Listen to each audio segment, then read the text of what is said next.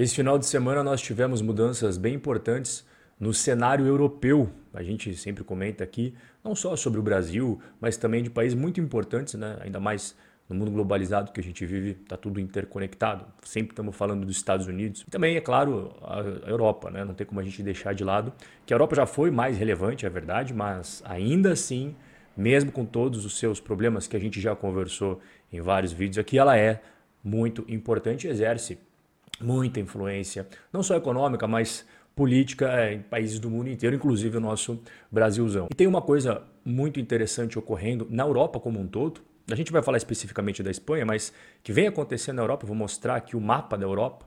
Você vê uma onda azul, né? não é mais aquela onda vermelha. Os conservadores, os partidos de direita, eles estão retomando o comando dos países. E, claro, a gente ainda tem países europeus que são comandados pelos partidos de esquerda, mas vem reduzindo. E essa mudança ficou visível agora, neste final de semana, porque é exatamente o que aconteceu na Espanha. Direita vence eleições na Espanha e declara fim do sanchismo. Não se preocupa que daqui a pouco eu vou explicar para você o que é esse tal do sanchismo, mas já posso adiantar que é o manda-chuva aí da Espanha. Ele é do Partido Socialista, né, um partido de esquerda, e ele sofreu uma grande derrota, a gente vai ver a repercussão, inclusive os próprios membros da esquerda admitindo que não foi apenas uma derrota, né? Foi uma tsunami. Daqui a pouco vou mostrar mais. E o partido que acabou sendo super vencedor, através da sua secretária-geral, a Cuca Gamarra, falou o seguinte: uma maré azul que manchou o mapa da Espanha.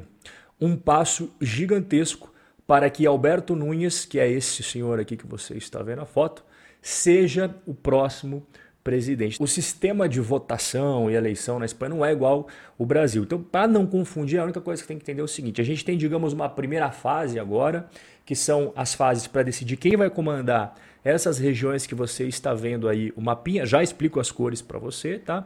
Então, a partir disso, você consegue medir a temperatura, como é que está a popularidade do partido da esquerda, do partido da direita, e passa alguns meses, aí você tem o quê? A eleição para presidente. Então, se você não se sai bem aqui, ao que tudo indica, você vai perder lá na frente. Esse mapa, como ela falou, né, a Espanha pintada de azul, e ela tem razão. Nós temos várias regiões aqui na Espanha, para quem gosta um pouquinho mais de história, de geopolítica, é, essa região da Catalunha historicamente tem um partido que é um partido alternativo ao que você costuma ver aqui em outras regiões da Espanha, tá? E aqui o verdinho a mesma história. Então, tirando esses dois que são outliers aqui, eles não, não fazem parte ali do cenário mesmo nacional espanhol, a gente tem que focar nesses dois aqui, ó.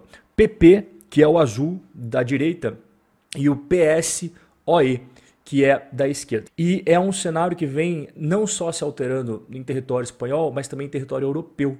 Eu consegui esse mapa para você e ele mostra o que?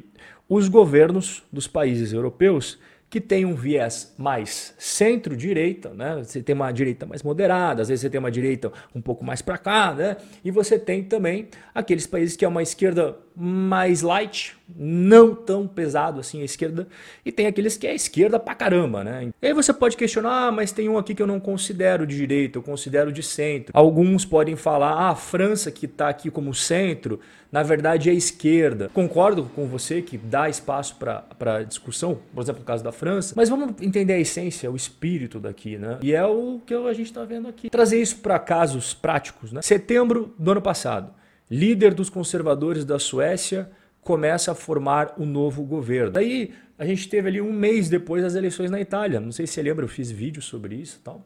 E a Giorgia Meloni foi né, eleita nova primeira-ministra da Itália. E a gente teve também na Holanda um caso bem interessante que foi agora, em março desse ano.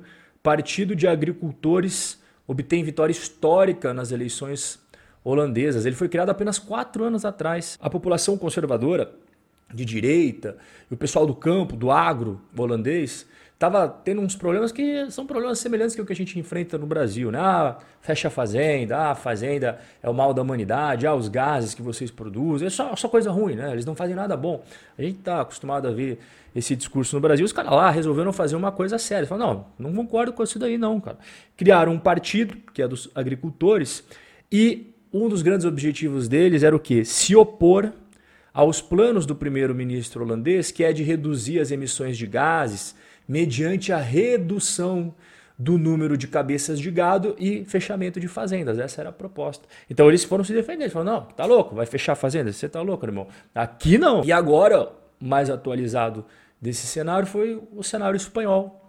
E o partido que acabou ganhando, o PP, fala em novo ciclo político na Espanha. Esse daqui, inclusive, é uma notícia da imprensa portuguesa. E como Portugal está do ladinho da Espanha, direto da fonte ali. O grande derrotado nas eleições foi o Partido Socialista, que atualmente está no comando do país, né? E o líder do partido e primeiro-ministro Pedro Sanches, que a gente já deu uma pincelada, já falo mais sobre ele, não fez declarações após serem conhecidos os resultados. Então, mal perdedor aqui. Não, não falam que, pô, na democracia você tem que reconhecer e não sei o que lá. Engraçado, né? Eles pedem que faça isso, mas quando é a vez deles fazerem isso, ah, não quero falar com ninguém, não quero que se lasque todo mundo. Tá bom. Líderes regionais dos socialistas, ou seja, os próprios membros da esquerda espanhola, admitiram a derrota e falaram de uma tsunami que atingiu o Partido Socialista por todo o território. Mas já que eu toquei no assunto ali sobre o Sanches, quem que é esse cara, né? Porque esse tipo de coisa não chega na imprensa brasileira. Eu acho legal você conhecer para sempre estar tá aprendendo um pouquinho mais a cada dia. Ele é de uma família rica, se formou em economia e desde cedo entrou no Partido Socialista. Só que em 2015 e 2016 ele teve os piores resultados da história moderna do Partido Socialista. Foi muito mal.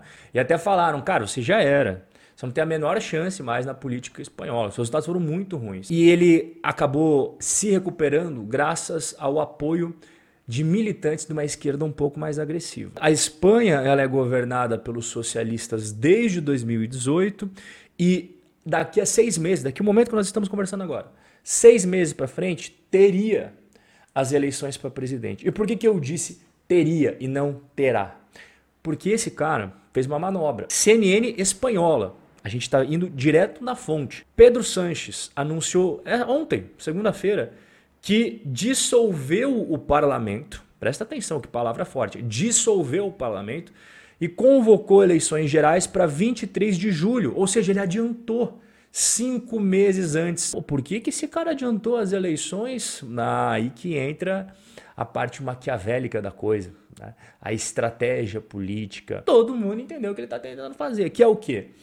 tentar mudar o resultado do negócio. Porque ele já perdeu agora e lá na frente a paulada pode ser maior ainda. Então, antes de deixar a direita ganhar cada vez mais força, o que, que ele vai fazer? Como os próprios analistas dizem, tentar cortar o mal pela raiz. E é claro que para o pessoal da esquerda, o que, que é o mal? O mal é a ascensão da direita. Porque ele sabe que se deixar rolar, né, deixar a água passar embaixo da ponte e esses caras que já estão fortalecidos ficarem mais organizados ainda, aí vai ser uma paulada no final do ano, o cara vai sair vendo estrelinha. A minha cota de falar por hoje já passou. Agora está na sua vez de falar o que você acha dessa ascensão aí da direita na Europa, essa mudança, né? Que a gente está vendo Itália, agora Espanha, teve na Suécia, na Holanda. Vamos trocar uma ideia aqui embaixo nos comentários e a gente se vê no nosso próximo encontro. Forte abraço e até a próxima.